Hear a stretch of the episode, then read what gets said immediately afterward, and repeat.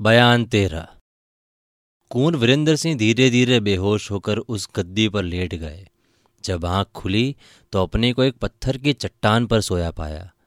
घबरा कर इधर उधर देखने लगे। चारों तरफ़ ऊँची ऊँची पहाड़ी, बीच में बहता चश्मा। किनारे किनारे जामुन के दरख्तों की बहार देखने से मालूम हो गया कि ये वही तहखाना है जिसमें अय्यार लोग कैद किए जाते हैं। जिस जगह तेजसी ने महाराज शिवदत्त को मैं उनकी रानी के कैद किया था या कुमार ने पहाड़ी के ऊपर चंद्रकांता और चपला को देखा था, मगर पास न पहुँच सके। कुमार घबराकर पत्थर की चट्टान पर से उठ बैठे और उस खो को अच्छी तरह पहचानने के लिए चारों तरफ़ घूमने और हर एक चीज़ को देखने लगे। जब शक जाता रहा और बिल्कुल यकीन हो गया कि ये वही खो है, क्योंकि उसी तरह कैदी महाराज शिवदत्त को जामुन के पेड़ के नीचे पत्थर की चट्टान पर लेटे हुए और पास ही उनकी रानी को बैठे और पैर दबाते देखा। इन दोनों का रुख दूसरी तरफ़ था। कुमार ने उनको देखा, मगर उनको कुमार का कुछ गुमान तक भी न हुआ। कुमार वीरेंद्र सिंह दौड़े हुए उस पहाड़ी के नीचे गए, जिसके ऊपर वाले दालान में कुमारी चंद्रकांता और चपला को छोड़ तिलिस में तोड़ने खो के बाहर गए थे। इस वक्त भी कुमारी को उसी दिन की तरह वही मैली और फटी साड़ी पहने उसी तौर से चेहरे और बदन पर मैल चढ़ी हुई और बालों की लट बांधे बैठे हुए देखा। देखते ही फिर वही मोहब्बत की बला सिर पर सवार हो गई। कुमारी को पहले की तरह बेबसी की हालत में देख आँखों में आँसू भर आए। गला रुक गया और कुछ शर्मा के सामने से हटकर एक पेड़ की याड़ में खड़े होकर जी में सोचने लगे, हाय, अब कौन मुँह लेकर कुमारी चंद्रकांता के पास जाऊँ और उससे क्या बातचीत करूँ? पूछने पर क्या ये कह सकूँगा कि तुम्हें छोड़ने के लिए तिलिस में तोड़ने गए थे, लेकिन अभी तक वो नहीं टूटा? मुझसे तो ये बात कभी नहीं कही जाएगी। क्या करूँ? वन कन्या के फेरे में तिलिस में तोड़ने की भी सुझ जाती रही और कहीं दिन का हर्ज भी हुआ। जब कुमारी पूछेगी कि तुम यहाँ कैसे आए तो क्या जवाब दूँगा? शिवदत्त भी यहाँ दिखाई देता है। लश्कर में तो सुना था कि वो छूट गया, बल्कि उसका दीवान खूब नज़र लेकर आया था। तब ये क्या मामला है? इन सब बातों को कुमार सोच ही रहे थे कि सामने से तेज सिंह आते दिखाई पड़े। जिनके कुछ दूर पीछे देवी सिंह और पंडित जगन्नाथ ज्योतिष भी थे। कुमार उनकी तरफ़ बढ़े, तेज सिंह सामने से कुमार को अपनी तरफ़ आते देख दौड़े और उनके पास जाकर पैरों पर गिर पड़े। उन्होंने उठाकर गले से लगा लिया। देवी सिंह से भी मिले और ज्योतिष जी को दंडवत किया। अब ये चारों एक पेड़ के नीचे पत्थर पर बैठकर बातचीत करने लगे। कुमार ने कहा, देखो तेज सिंह, वो सामने कुमारी चंद्रकांता उसी दिन की तरह उदास और फटे कपड़ों में बैठी है। और बगल में उसकी सखी चपला बैठी है और अपने आंचल से उनका मुँह पोछ रही है। तेजसी ने पूछा, आपसे कुछ बातचीत भी हुई?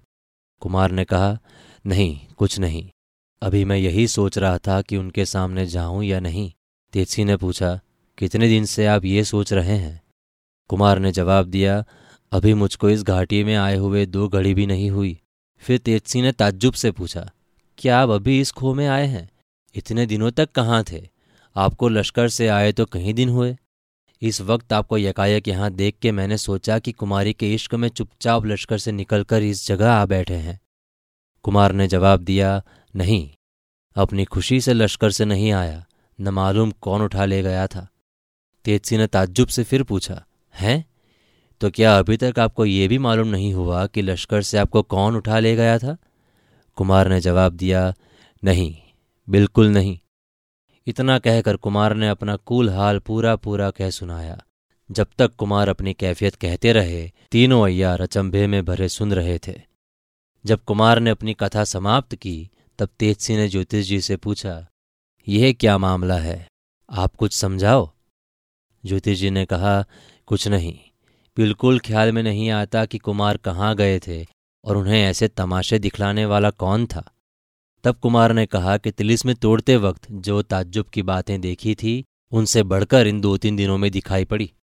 देवी सिंह बोले, किसी छोटे दिल के डरपोक आदमी को ऐसा मौका पड़े तो घबरा के जान ही दे दे।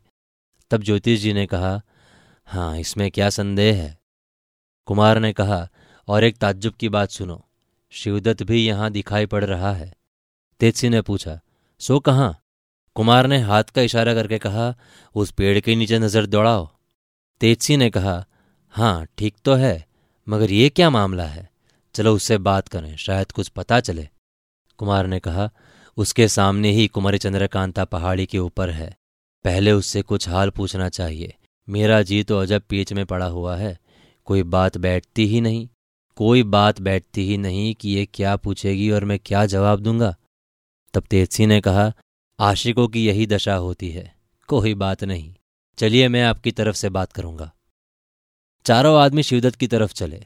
पहले उस पहाड़ी के नीचे गए, जिसके ऊपर छोटे दालान में कुमारी चंद्रकांता और चपला बैठी थी।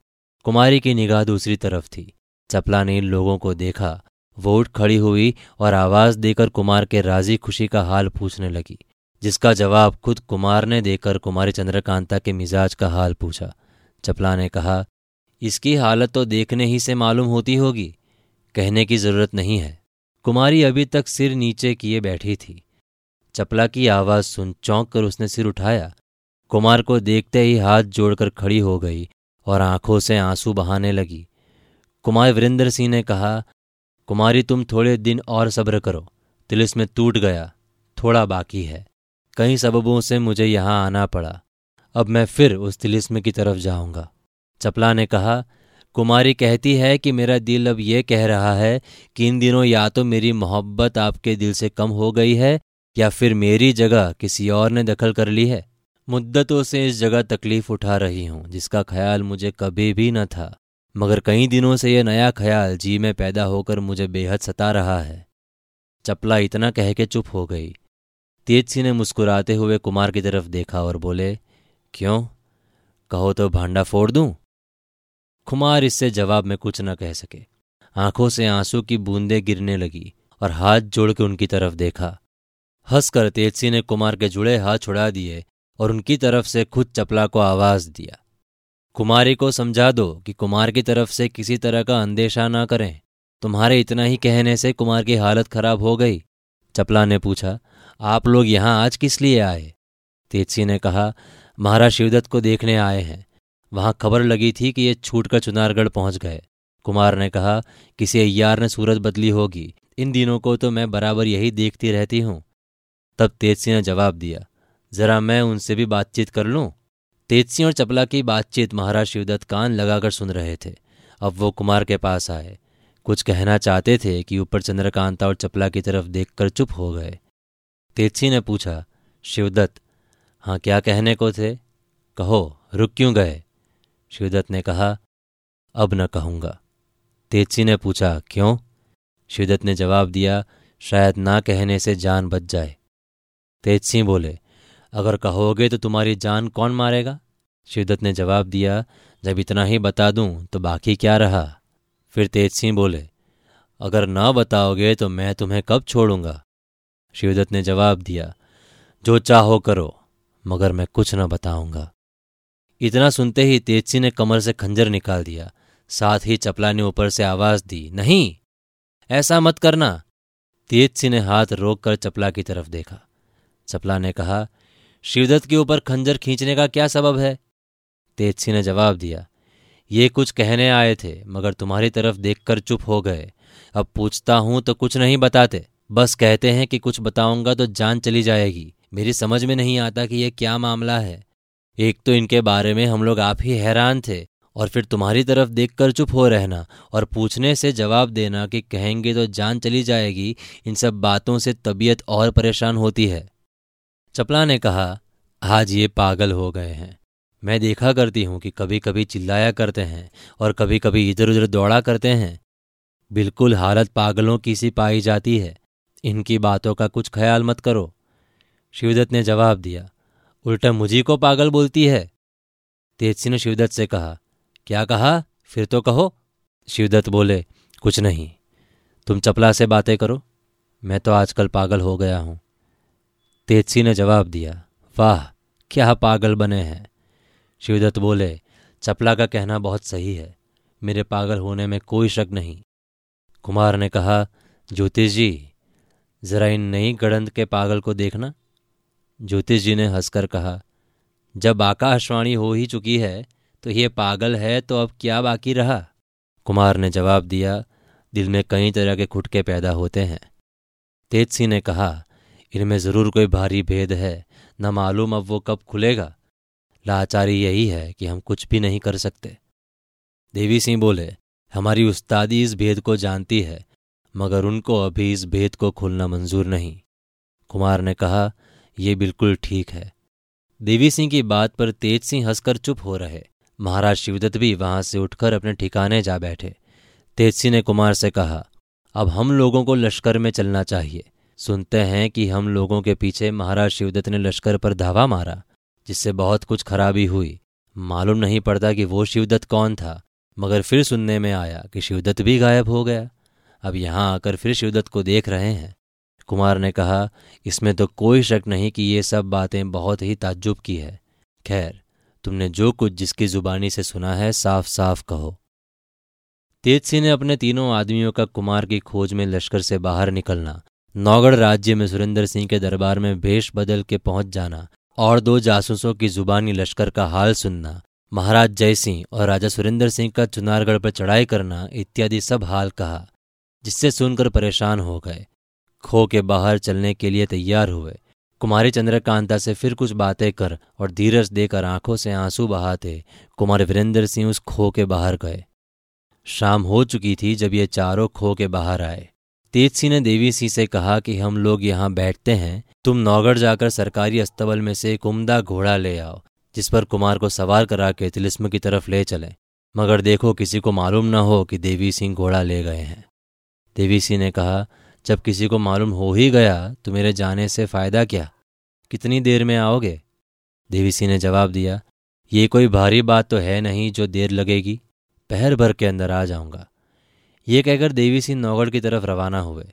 उनके जाने के बाद ये तीनों आदमी घने पेड़ के नीचे बैठ बातें करने लगे। कुमार ने पूछा, क्यों ज्योतिष जी? शिवदत्त का भेद कुछ न खुलेगा?